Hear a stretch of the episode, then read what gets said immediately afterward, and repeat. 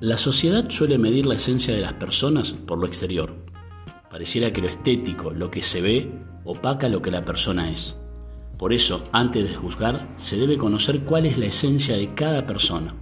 Se dice que con solo hablar unos minutos con alguien se puede saber a quién se tiene enfrente. ¿Por qué? Porque de la abundancia del corazón habla la boca. ¿Y qué más íntimo que el propio corazón? Así que si lo estético acompaña la esencia, bien pero si por tal o cual motivo no lo hiciera, lo más importante es siempre la esencia. Lo demás es pura apariencia.